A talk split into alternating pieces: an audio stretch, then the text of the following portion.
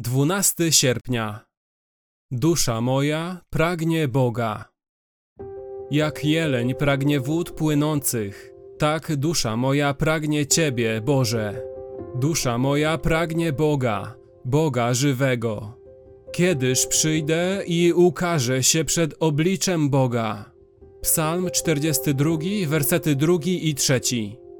Fragment ten jest dla nas tak piękny i ważny, ponieważ psalmista nie pragnie przede wszystkim ulgi od zagrażających mu okoliczności.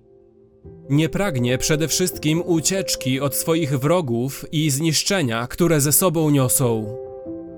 Pragnienie ulgi i modlitwa o nią nie jest niczym złym. Czasami słusznie jest modlić się o porażkę wrogów.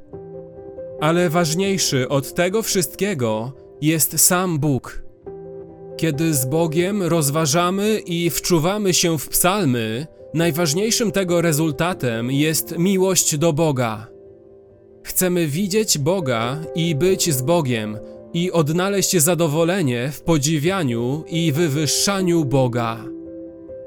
Końcówkę wersetu trzeciego można przetłumaczyć następująco. Kiedyż przyjdę i ujrzę oblicze Boga?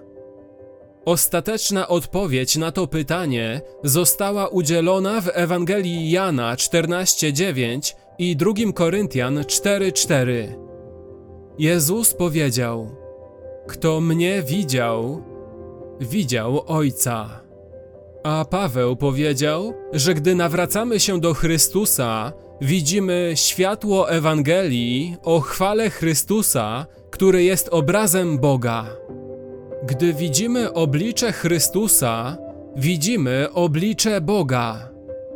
I Paweł mówi w 2 Koryntian 4, w wersecie 4 i 6, że gdy słyszymy historię Ewangelii o śmierci i zmartwychwstaniu Chrystusa, widzimy chwałę Jego oblicza.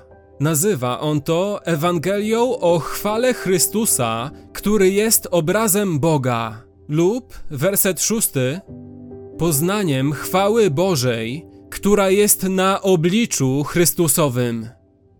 Niech Pan powiększy Twój głód i Twoje pragnienie oglądania Bożego oblicza.